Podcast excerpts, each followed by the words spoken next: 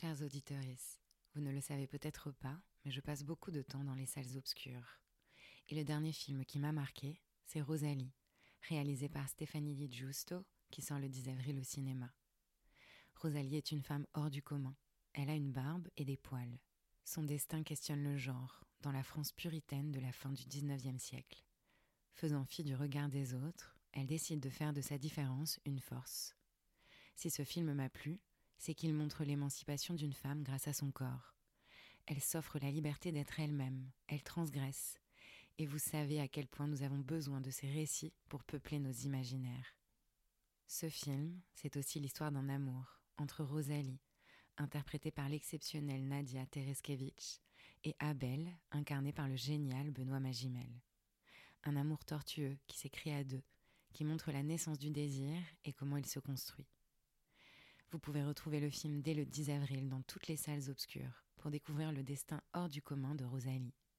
Et d'ici là, je vous ai préparé une interview exclusive de la réalisatrice que j'ai eu le plaisir de rencontrer. Alors courez vite voir le film Rosalie à partir du 10 avril, exclusivement au cinéma. Ce premier cycle sur les seins a été rendu possible grâce au soutien du groupe Chantel. Chantel, c'est un groupe de lingerie familiale qui a su le défi de se réinventer, de capter l'air du temps et de créer des sous-vêtements pour toutes les femmes, de tous âges et de tout corps. C'est surtout une équipe sincèrement mobilisée par l'idée de donner la parole aux femmes, de faire bouger les lignes sur la représentation de leur corps et de célébrer leur puissance et leur diversité.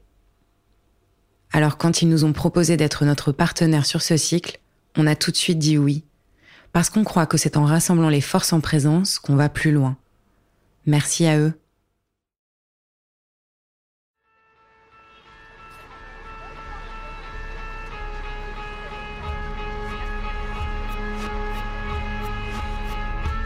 Jamais tout à fait le même, nos corps de femmes changent au cours des cycles, au cours de la vie.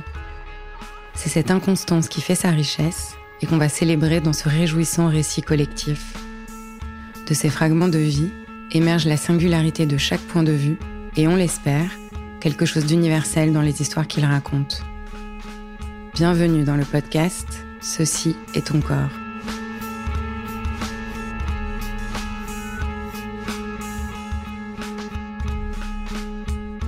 On continue notre cycle autour des seins et aujourd'hui, c'est une jeune femme de 23 ans qui a souhaité rester anonyme qui nous parle de sa relation avec eux. On l'écoute.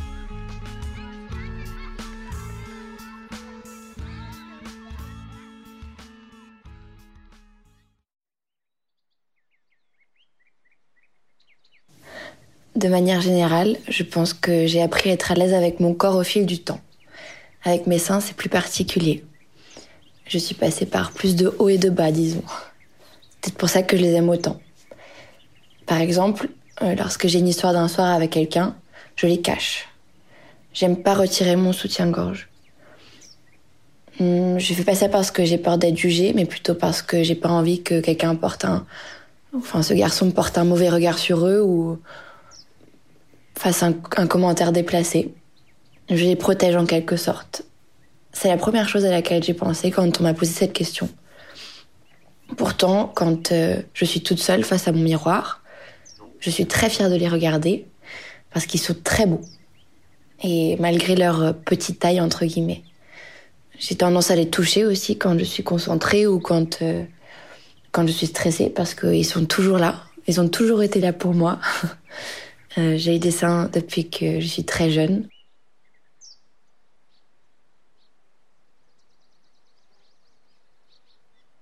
Quand j'étais très jeune au collège et au lycée, j'étais fortement influencée par euh, la société, je pense, parce que, enfin, je le sais, parce que je portais toujours des push-up bras. J'étais assez complexée, euh, surtout quand je comparais ma taille à celle de mes copines. En troisième, je me rappelle avoir essayé de mettre plusieurs soutifs à la fois parce que dans les vestiaires, je voyais que mes copines avaient un plus grand décolleté. Donc euh, je pensais que ça allait me donner plus de crédibilité.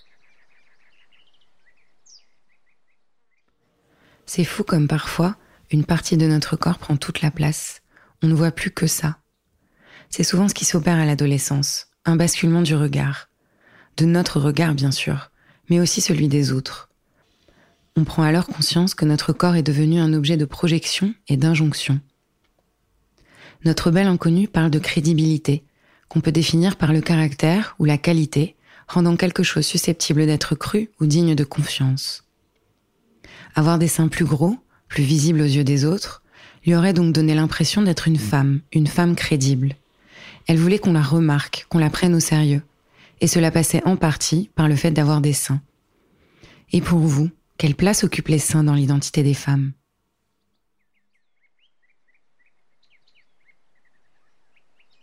Quelques années plus tard, j'ai eu un copain pendant assez longtemps qui a jamais vraiment porté attention à mes seins, comme aux autres parties de mon corps.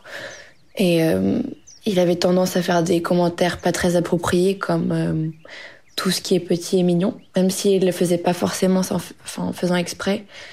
Euh, ça m'a quand même beaucoup touchée, je pense.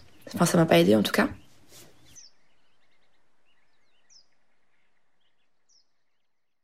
Dans le dernier épisode du podcast Ou peut-être une nuit, Charlotte Pudlowski conclut sur le fait que le patriarcat se cache ou se légitime par des proverbes qui passent pour des vérités générales, une sagesse populaire. Ces mots me reviennent en tête alors que j'écoute ce témoignage. Tout ce qui est petit est mignon. En apparence inoffensive, cette expression me met mal à l'aise. Elle peut paraître bienveillante, mais elle m'évoque plutôt de la condescendance, une envie de délégitimer, d'infantiliser l'autre, d'avoir l'ascendant. Imaginez dire ça à un homme à propos de son sexe. Ce champ lexical infantilisant, on le retrouve dans la pub, dans la presse, dans la vie et même dans la langue française. Et comme aucune lutte ne se mène sans mots, il n'est pas étonnant que la féminisation du langage soit l'un des enjeux contemporains de la lutte féministe.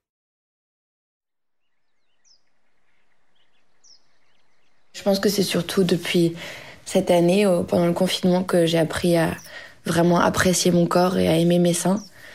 La première partie du confinement, j'ai passé beaucoup de temps euh, face à moi-même, face à mon corps, sans le regard des autres. Donc j'ai beaucoup apprécié la beauté de mon corps. Et euh, au contraire, la deuxième partie du confinement, j'étais face à quatre copines complètement décomplexées dans ma coloc qui n'avaient aucune honte de montrer leurs seins et de se promener torse nu. euh, donc j'en ai conclu que c'est fini les push-up bras, tant que je me trouve belle et que 2020, c'est l'année des seins.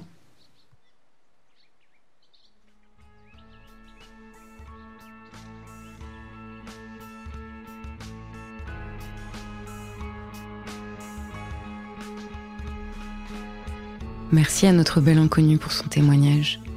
Il me conforte dans l'idée que c'est parfois salvateur de se retrouver seul face à notre corps, de se le réapproprier pour arriver à porter un regard fier et bienveillant sur lui.